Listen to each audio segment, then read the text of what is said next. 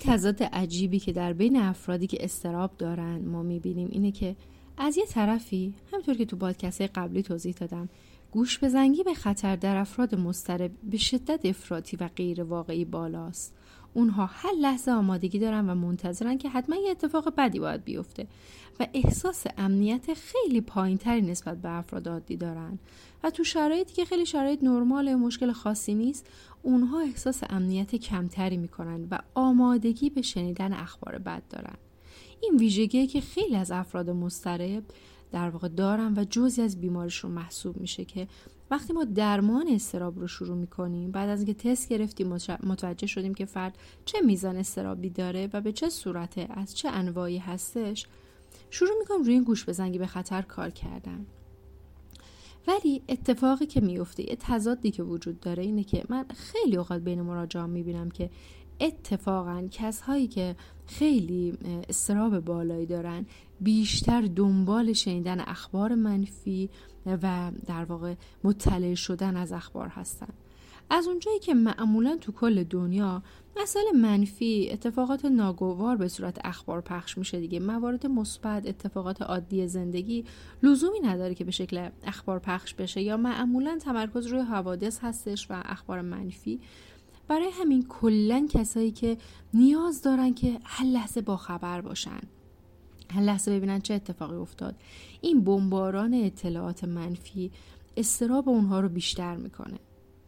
و اون کسی که دائما حالا از کودکی به علتهای مختلف داشتن والدین مسترب بودن تو محیطی که امنیت نداشته و به شرایط مختلف از کودکی دچار احساس عدم امنیت هستن در بزرگسالی از خودشون با شارژ مجدد این احساس عدم امنیت ای که دائما دنبال خبرهای مختلف هستن که متوجه بشن الان چه اتفاقی افتاد و معمولا خبرهای بد رو به شدت پیگیری می‌کنن. این باعث میشه که استرابشون شارژ بشه ادامه بشه و در مقابل درمان مقاوم بشن. خیلی جالبه و دردناک. وقتی که کرونا بود مرجای مسترب من با اینکه خیلی تاکید می‌کردم به هیچ وجه مطلق اخبار کرونا رو پیگیری نکنید. شما فقط رعایت بکنید. نه کودکان به هیچ وجه این اخبار رو گوش بکنن چون درک درستی ندارن و وحشت می‌کنن و بعدها دچار تروما و وحشت های بیشتری میشن. بزرگسالان هم همینطور مخصوصا اونهایی که مضطرب هستن. حالا یک کسی شغلش هستش باید اطلاع داشته باشه اون فرق می‌کنه. ولی در حالت عادی شما رایت بکنید و دیگه لزومی نداره به هیچ وجه هیچ اخباری رو گوش کنید. ولی همون موقع هم مرجعایی که مضطرب بودن دقیقا هر روز اخبار گوش می‌دادن. می‌دونستن چند نفر فوت کردن می‌دونستن چند نفر درگیرن چه خطراتی وجود داره. تو شرایط دیگه هم همینطور. اگه هر جای دنیای اتفاقی بیفته اینها متوجه میشن. تو اتفاقات اخیر هم به شدت پیگیر بودم با اینکه خیلی دردآور بود خیلی آسیب روحی وحشتناکی به تک تک ما خورد.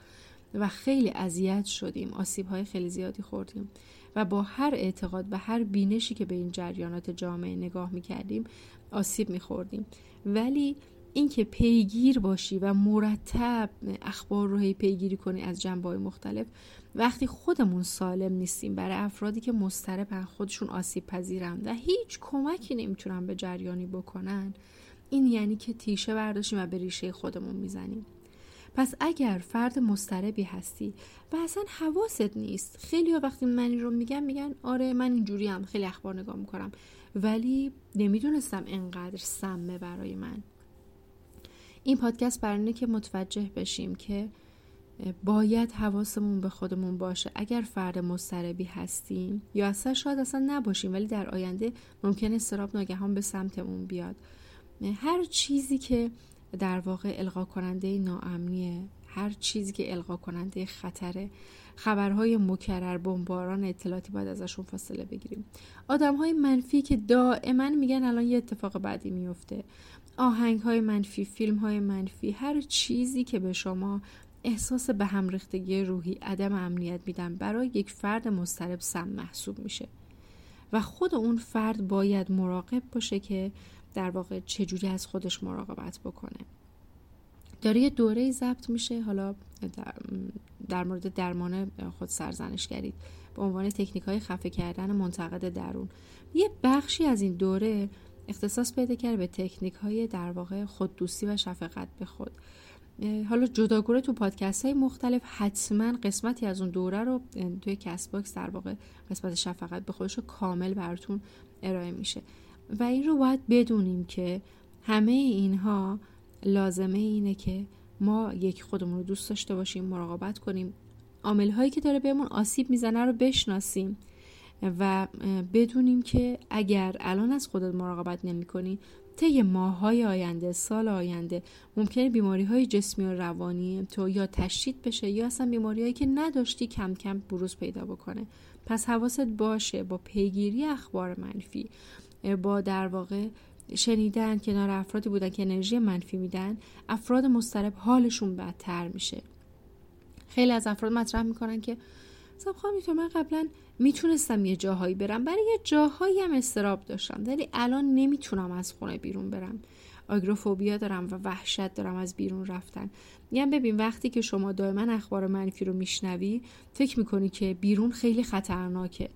وقتی که میری می‌بینی نه افراد میرن دارن هر کسی لذتش رو می‌بره تفریحش رو می‌کنه احساس می‌کنی چرا من نمی‌تونم مثل دیگران لذت ببرم از زندگی چون اینقدر پیام خطرناک بودن زندگی رو مستقیم و غیر مستقیم به ذهنتون دادید که اون یه حاشیه امنی یه گوشه خونه ای برای شما انتخاب کردی که خب همینجا بمون. در صورتی که وقتی که دیدتون نسبت به اتفاقات و شرایط در واقع بیرونی بهتر بشه احساس امنیت بکنی می‌تونی تفریح کنی خرید تو بکنی از زندگی لذت ببری مهمونی تو بری. پس این رو مراقب باشین که افرادی که استراب دارن خیلی خیلی بیشتر از افراد عادی باید مراقب خودشون باشن.